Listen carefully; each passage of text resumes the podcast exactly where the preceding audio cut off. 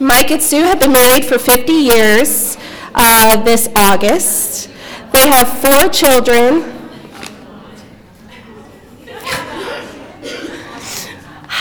It's, I annoy myself with the cowbell though. It does work. Okay, they've been married for 50 years. They have four children that are all married. They have nine grandchildren. Four of them are married and eight great grandchildren. They moved to Missouri from northern Illinois about 33 years ago. They started coming to the chapel then and have been here ever since. Uh, both have been active in various ministries here at the chapel. Mike is retired and Sue works part time at Cheekwood Studio. They are going to be um, speaking on the topic of atmosphere of contentment. So, thank you.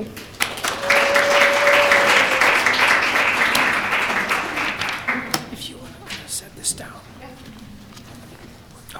Oh, that's good. I'll set it up.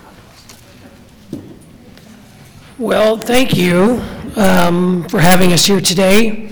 Yes, this is my real voice. If you don't know me, this is what it is. I got share, sorry, I took one of your Diet Cokes, I know where they are, and I took that. But what, um, just a privilege to be here again. Thank you so much. I know most of the time you don't have a guy up here talking. Um, I did this a couple years ago, and it was on bitterness, and they asked me to come back. I still don't know why, though, but, um, but really, thanks a lot for having us. It really is a privilege. We take, we don't take this uh, for granted. We really, we do thank you and appreciate appreciate us being here. Um, Before we get started, I just want to go over a couple, of four quick, really points.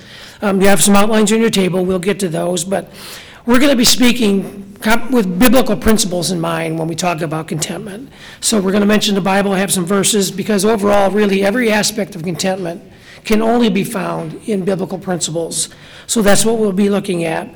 The other thing is, we're going to be talking about the atmosphere of contentment. And what we mean by this is creating that atmosphere, creating that surrounding. When people walk in, they go, ah, this feels really good. Have you ever walked into homes and go, this feels really nice here? That's kind of what we're looking for, what we're talking about.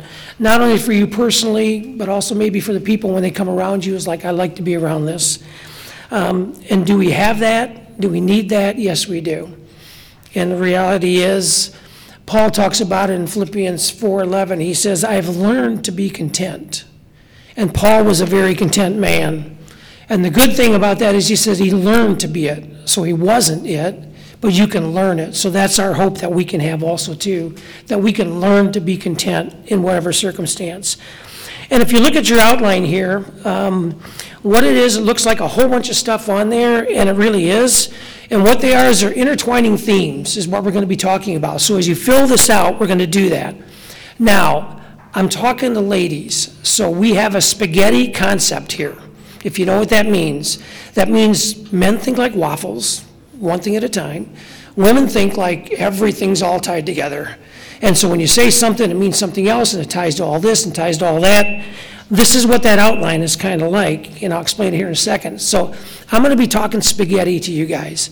So you really know, when you see this, you're going to figure this out. So when you look at the outline here, you're going to see, what are we looking for? The atmosphere of contentment. And we can find it, discontentment, and that's not what we're looking for. That'll be all the C's on your left-hand side. And it ties in really with the mindset of idolatry. If you want to find discontentment, just think about yourself as being what you can control rather than God. And on the other side, you're going to see finding contentment. And that's all going to be found in biblical principles. And really, what that is, is worship. And then at the bottom of your outline, we're talking about it ties in with relationships with God and with each other. And that's, so all of these, when you see, they're going to all intertwine as we go through these, and you'll be able to figure that out. If I was talking to men, I wouldn't be able to do that, because they don't get it. And then the last thing I want to talk about is, which I won't get on a soapbox because I could for about an hour, um, overshadowing influence. I just want you to think about this. Social media and technology today. Okay, that's an overshadowing influence on our contentment. We can find discontentment or we can find contentment. And you know that, I think you realize that.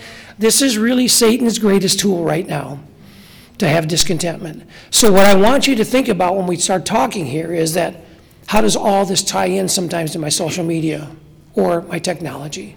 because that's the reality of what can be happening here too, so. And then just to kind of let you know how this is going to work, what we're going to do is, I'm going to kind of, the list of Cs there, I'm going to start it off with just a brief comment, then I'm going to pass over to my beautiful wife, and then she will make things, and then I'll come back and kind of close with a little bit of an application on the spiritual aspect. So we're going to get started. If you want to fill in, you can. If you have a pen, or if you need one, maybe borrow one. We're going to get started with um, the Cs then. And the first C is comparison. Comparison. Because I think this is one area in our life today that a lot of us, and especially ladies, unfortunately, might struggle with the most, is comparison. Now, I'm not saying that guys don't struggle with this. They do. That's why there's mirrors and gyms and things like that. Well, that's why if they have a truck, it's like, okay, look at my truck, what's your truck got on it? Oh, it's really something, and all that kind of stuff. And they do that, and they say, that's cool, but then they walk away, and it really doesn't bother them that much. They still might want to buy it. But the difference is, with ladies sometimes in comparison, that kind of brings and stays with you. And you walk away, and your emotions are tied into that comparison a lot longer than this guy's. We're pretty simple. So what I'm talking about here is comparison.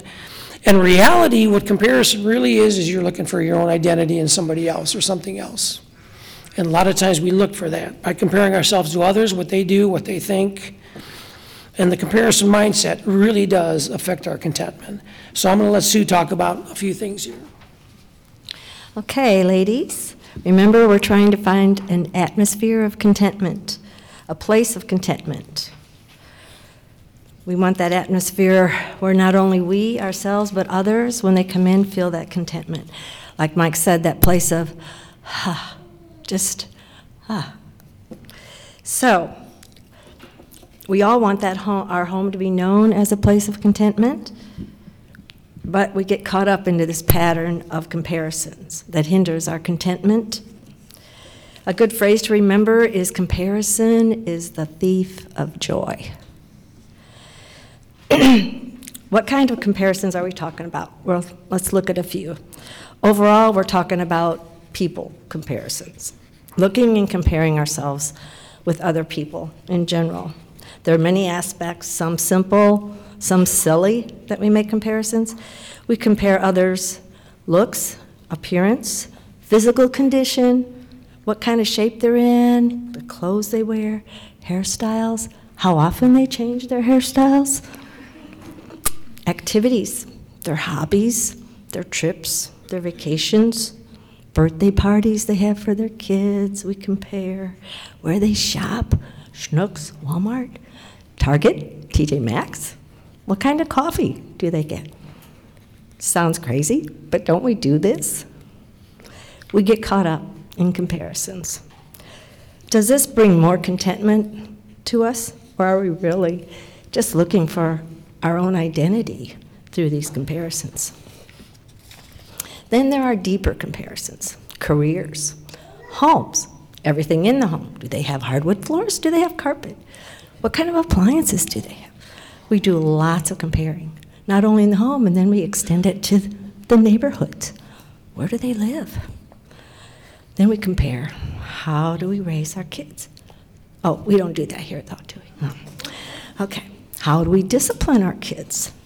The clothes we have them wear, the activities that they're involved in gymnastics, baseball, I don't know, what do we do? We compare. Then, even deeper comparisons with some serious, sometimes affects comparing husbands, comparing my mom, your mom, my dad, your dad, in laws, friends. We all know the list could go on and on with this chaos of comparison. That does nothing to add to an atmosphere of contentment. So contentment, there, there really is hope to escape this chaos of contentment and to find your identity in something else other than that, and that's in Jesus Christ, whom there is no one to compare to. And in realizing in Him, He doesn't compare you or he doesn't compare anybody else. He takes you as you are. And he gives you his identity, how to be identified in him, and in him there is no compare. So when you're looking for identity, the biblical answer is, and the real answer for contentment is you look not in something, but in somebody, and that's Christ. So we're going to move on to the next C, and that's complaining. So write down complaining. So if you're comparing, and you saw the lifestyle of comparison, what does this usually lead to? It leads to complaining. So we look at ourselves, we look at each other, then we compare, and then we complain of what we don't have, or what we should have, or what we want.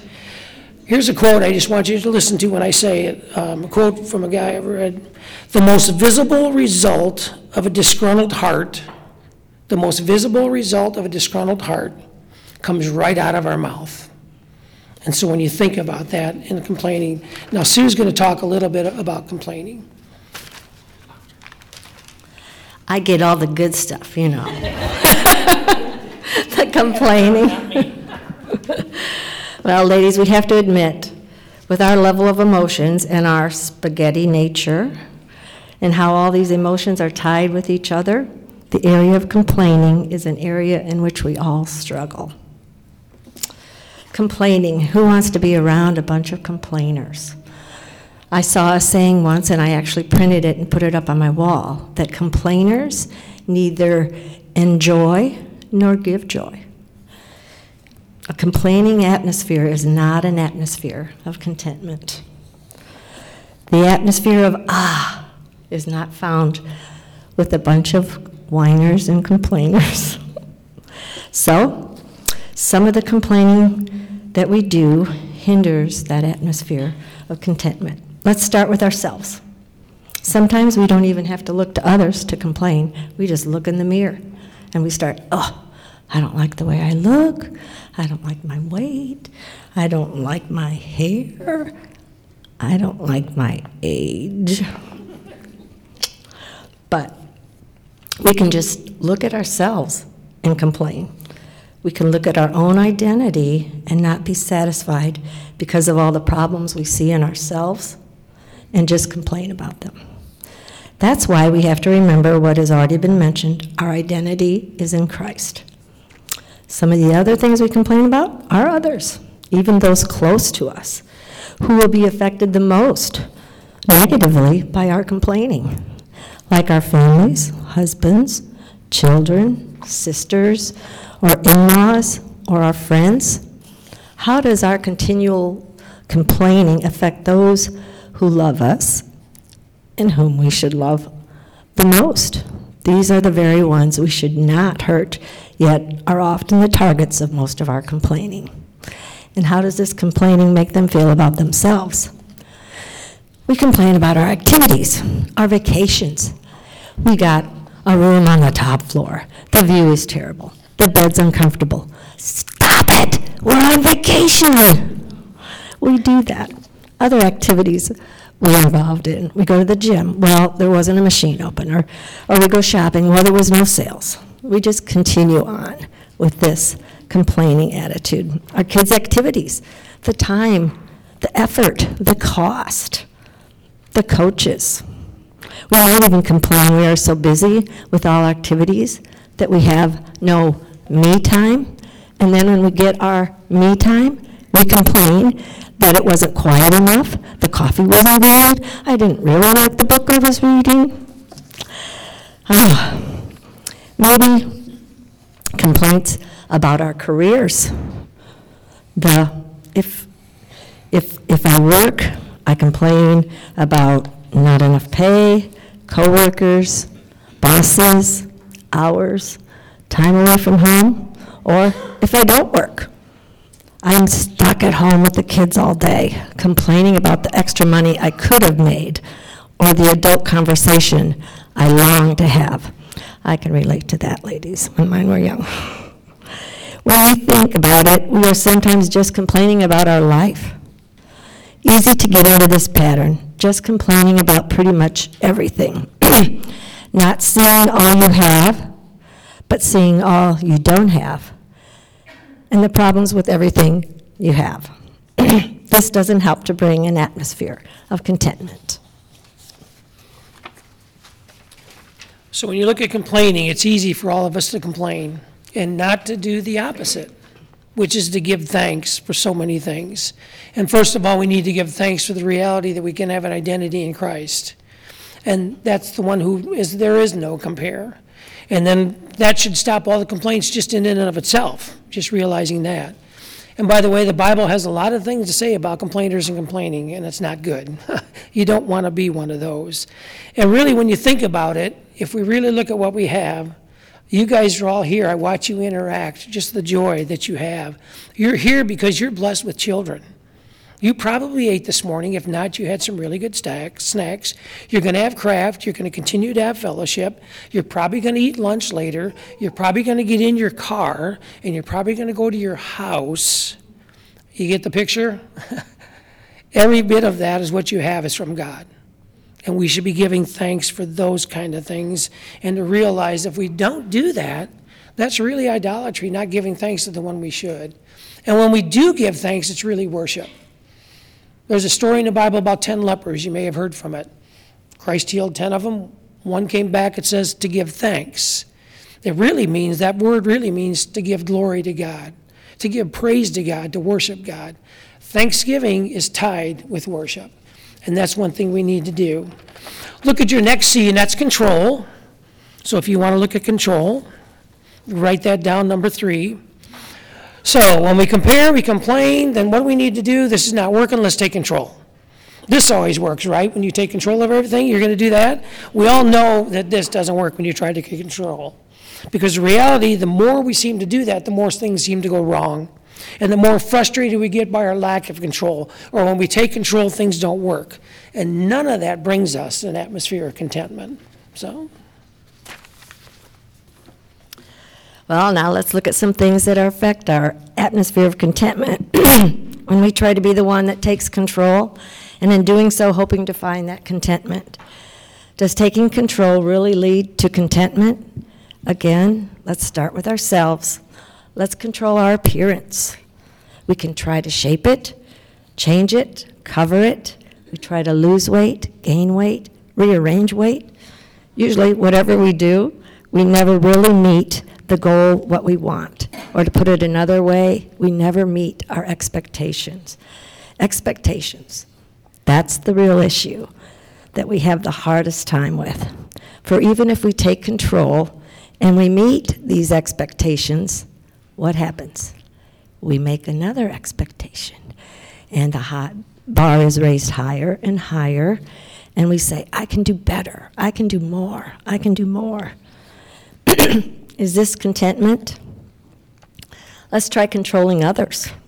Will that work better? How does that usually work out for us? Let's control our children, our husbands, or let's control our friends. We just have to like or unlike them on Facebook. Or if we work, let's control our coworkers, our bosses, our activities, our children's activities, our free time, our husband's free time, everyone's time or you as a mother, hoping that if I have control over everything in this role of being a mother, this will bring contentment. Even physical things in the home, like appliances that break down, that don't cook the way they're supposed to, and the meal is ruined. We often get very frustrated over things we have no control over, but we always try to control them. Let's hope that contentment comes in controlling our children. Meal times, bedtime, nap time, bath time, playtime. One word for trying to control everything exhausting. I don't think so. The formula of control, exhaustion, contentment, they don't equal each other, do they? Maybe one of the solutions Uh, my favorite things that women do is make a list. Does anybody make a list? We can check everything off the list and then we feel good and be content. But what happens? There's always another list. Back to one other thing. We kind of mentioned before, but just to bring up again the topic of the fact that we often try to control our husbands. We often hear in counseling, I just wish he would be the leader. I just wish he would take charge and make a decision. I just wish he would step up and be a man. But could the real issue be, I want control, and in my desire for being in control, I don't allow him to take control. And if he does, do I compare him how others do it, how I would have done it, and then complain about the way he did do it? Maybe we need to release some control to find contentment. Oftentimes, our entire life seems out of control. Is there any hope of contentment in the life that is out of control? Yes, there is. Know the one who is really in control. And again, the biblical principle of this and the one who's really in control is the one who we have our identity in. The one who is there, there is no compared to, and that's Christ. And the reality is, you can thank God for all that. And you, you think though, but can he be in control? Can I trust him? If he is in control, and the answer is, yeah, you can, because he is in control. And he can have control, and he will control. And really, he should be in control, because we're in him. And we should be glad that he's in control, because he always wants the best for us in whatever we do. So that's the one I would desire to be in control if I need my contentment. And for that, we really can't complain, so. The next one, C, if you want to write this down, is confusion. Confusion. The next C is confusion. And there's none of that in the world today, right? Everybody's got everything all done. It's not a problem you or I have. Confusion. The definition of confusion is to make mentally unclear or uncertain, or to dir- disturb the composure of, to mix up, to jumble, to fluster, to clutter. Basically, chaos is what it is. And that kind of sounds like maybe some of our life sometimes is chaos. And it sure seems the opposite of what we're looking for and what we desire. Because confusion and chaos don't sound like an atmosphere of contentment. So let's look at confusion a little bit here. Well, let's look at some things that affect our atmosphere of contentment again when we bring or let confusion into our lives. Can everybody hear me? Okay, good. Let's look at how it affects us personally, especially our own emotions. We need to realize that confusion brings a sense of being overwhelmed, whether it is people, things, situations, information the confusion that comes with all the different decisions that we have to make, with all the different scenarios, it's exhausting. A new term I heard recently, and it applies, is decision exhaustion. Think about other decisions we make for ourselves, like what we eat. Is our diet healthy? What's the best weight to be? Best exercise? Doctors to pick? Products to buy? Good or bad? What friends to have? Do they have good or bad habits? What's their influence like? How about the confusion that comes in as mothers when raising our family? Starting with them as infants, especially if you're a new mom, confusion on things like sleep routines, feeding routines, nap routines, bath, allergies, when to feed, when not to feed. When we get older, we have decisions on the type of playthings, friends, schools, clothing, and then, and they get older. Ladies, they do. they get older. And then you're thinking of college, career, dating, marriage. I'll stop there. And then back to things with our lifestyle. General things like which is the safest car, best car seat, and making that all important decision, Leslie? Van or no van? Our houses, best locations, schools, and on and on. Decision exhaustion. So, what do we usually do? What do we think will help? What's the solution? While being in a state of, excuse me, decision exhaustion and confusion, we go get more input. Right look up more information, more clarity, and usually social media, which only adds to the confusion. And what's that help look like? How is that going to help you? What's their solution? Their solution, the world's solution, and unfortunately often our solution.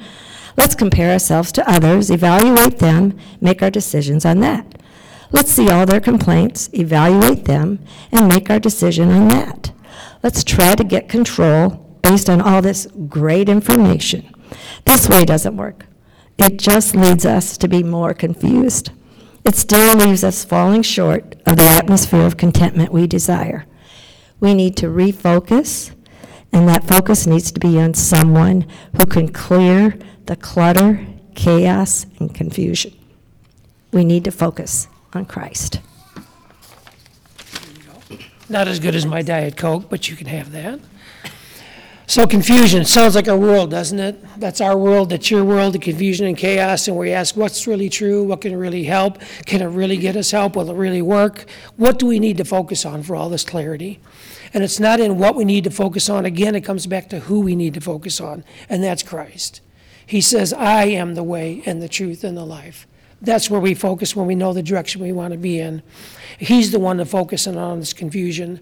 Unfortunately, the problem a lot of time we have is we have so much confusion in our mind. He's trying to talk to us and he can't even, we can't get through because we have so much clutter in our mind already. We look at the thoughts of opinions of everybody else, what they think, what we should do, and he's trying to go, uh, listen to me a second. I got something to tell you that can clear all that. So what we need to do a lot of times, again, is what we do is we get on Facebook with all their opinions and all that. And I heard a term one time in a meeting, he goes, we got to get off Facebook and get our face in the book. Because he's the one that's going to clear all that clutter. He's the one you can trust. He's the one you can really focus on. So the last C we're going to do here is concern. So if you want to write concern in there. And it's the final C, and we're really not just talking about concern, but it was a good, it was, we're talking about more than that. But I put concern because I couldn't put worry down there, or anxiety. But that's what we're talking about. When worry, when concern really gets like worry and anxiety, and sometimes even hopelessness is what happens. Mental health is a huge issue in our world today. This world is fallen, and there's a lot of concerns out there. Concerns that really will hinder our contentment. So Sue will talk about a couple things here. Hopefully, my voice will be fine. Ah, Thanks. We had to do the C for concern, but like you said, it's more about anxiety and worry. Finally, let's look at the last thing that would affect our atmosphere of contentment, and that is when we have concern or worries. Again, starting with each of us, how concern, anxiety, worry affects us personally, physically, our body, our appearance. But shouldn't we be concerned about that? Yes, to a point, but in a healthy way. We should take care of ourselves, but not to the point where anxiety and worry takes over. Actually, it is well known that anxiety and worry add to our health problems. It affects our eating habits, sleep habits, sometimes causes us to begin other bad habits, cause blood pressure problems, heart problems. Tension and anxiety affects our muscles that can cause tension or migraine headaches or a variety of other physical issues. Now, we could have a whole nother list of all the things that cause anxiety and worry in all the different aspects of our lives, like we have done before with each point. But we won't go on to list them again. You know what they are, and you're living them. But a couple of other thoughts and principles we'd like to mention isn't the reality that oftentimes all our worry, anxiety, and concern is over things that never really happen? And all the what ifs are usually the never happens. Yet we let all the what ifs dominate our thoughts, our emotions, our actions, our lives. This is one way how we can let concern grow and hinder the atmosphere of contentment we desire. We usually have enough real concerns to deal with. We need to weed out those that we can't control and those that will probably never happen, which is about 80% of them. And another overall pr- principle would be to ask ourselves a question What are we focusing on? What are we mostly concerned, worried, anxious about? Oftentimes, it's simple little things, meaningless things that we elevate to a point of importance that they don't deserve. Spiritually, we call them temporal things, things that won't last, things that really don't mean much, yet things we focus on. and put our hope in. Things we hope will bring us that atmosphere of contentment, but they never do, and they never will. I like to ask myself a question when it comes to wondering what to do and what to worry about.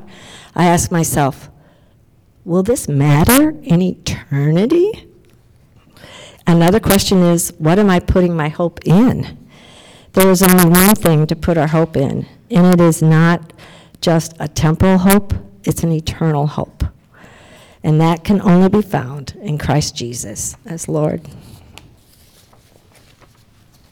So the last C was concern, and if we learned anything in the last couple of years, it's how easy it is to become so anxious and worry and fear, and how that can overcome us. And actually, how hopelessness can also paralyze us almost too. And this world is hopeless, it is lost, because what they don't have is no real identity. And they don't really have understanding what to be thankful for, and they really don't know who to trust in. And they really keep focusing on all these wrong things. So obviously, they're going to have no hope. So as I wrap up here, just a couple quick more thoughts for you guys that um, I would like to talk about. And one is just just to give you another biblical one. We talk about the biblical principles. There are Bible verses that back all of this. Put your identity in Christ. Corinthians says, "If I'm therefore if you're in Christ, you're a new creature. All things have passed away; all things have become new." And talking about giving thanks. What you do is, in whatever you do in word or deed, do all in the name of the Lord Jesus, giving thanks to God the Father. And can we really trust in Him? He says in John, My sheep are my voice, I know them. I give them eternal life, and no one's going to snatch them out of my hand. My Father's greater, and no one's going to snatch them out of His hand. We're one. And our hope then is in Him also, too. First Peter talks about the resurrection and the hope. And then he also talks about here joy inexpressible and a peace of fullest measure and a glory of thanksgiving. Those are the three sisters of contentment joy, peace, and thanksgiving. If you find somebody who has joy, peace, and thanksgiving, or one of those really well, they probably have those other ones. That's why contentment is so important. So you've seen the outline, you know what it is, and what I want you to realize again, you could even draw arrows. There's a flow here. If you compare, you're going to complain. If you complain, you're going to try to control. If you try to control, you're just going to get more confused. If you're confused, you're going to get anxiety. And that's really idolatry. It's putting yourself in place of God. Whereas if you really want to do things right, listen to what God says and put your identity in Christ. Give thanks to Him. Trust in Him. Focus on Christ and then you'll have your hope. So the last of the outline here, I want to put these in you, at all relationships, but if you really want to focus on how to do this, it's His presence is number one. His presence, which means pray, be in fellowship with believers, get around people that have these things on the right hand side. Second thing is His truth, which is Bible study, His Word, meditation on His Word. And that meditation aspect means that you live it, you feel it all the time. It's not that you sit there and you think, I mean, but it's part of you. And then his providence, which just means that he's got it. He's in control. If your identity's in Christ, he's got it. And he doesn't just have it, he has it and will provide. That's what providence is for the good of you. So, in closing, I just want to give you just a couple more questions and five little quick scenarios just to kind of do this. And I know this may be convicting because it's convicting to me when I think about it, but I don't want it just to be convicting and go, oh my goodness, I fail at this, because you do. I do. But what I want you to think about is when I do this, I hear myself and I want to be accountable not to do it much more. So these are the scenarios I want to give you. Let's talk about identity. How often do we tell our kids, don't worry, don't fret, don't listen to what they say, you're special to me. Look, it's okay. Look who cares for you. You are ours. We tell that to our kids. Yet, what do they see in us? Do they also know that we know that we're special in God's eyes? That He cares for us? That our identity's in Him? As far as complaining, now what do we usually say to our kids? Make sure you say thankful.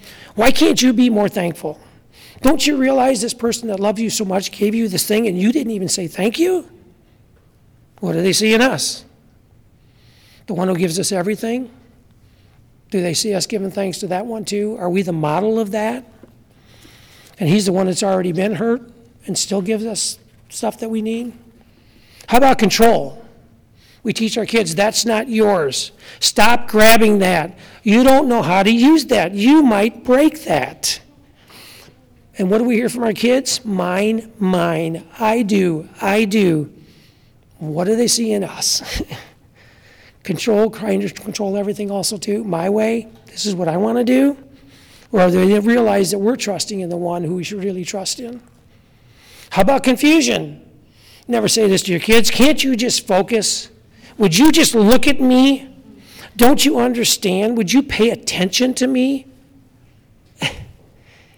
And what do we do? What do they see in us? Who are we focusing on? Who are we paying attention to? And unfortunately, it's kind of convicting when your kids come up and go, Let me see, let me see. And you're like, I've just spent a half hour on more confusion in my mind, and I really don't even want to show them what I'm looking at because I'm not focused on that either. So they do that. And then the last thing is concern. How many times do we say, Don't worry, mommy and daddy are here? You're safe. It's going to be okay. It will heal. You'll feel better. We'll take care of you. And what do they see in us? Do they realize that we have one that we can look to and go, hey, we know it's okay. He'll take care of us. He'll heal us. He'll make us feel better. So, all these concerns and these scenarios, when you see them in your life, just go, okay, how can I be accountable not to do that more?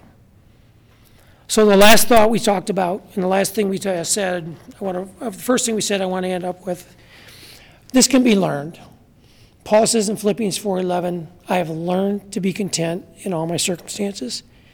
And the really cool thing is Paul is a very content guy, and then he goes on to say in Philippians 4:13, I can do all things in Christ who strengthens me.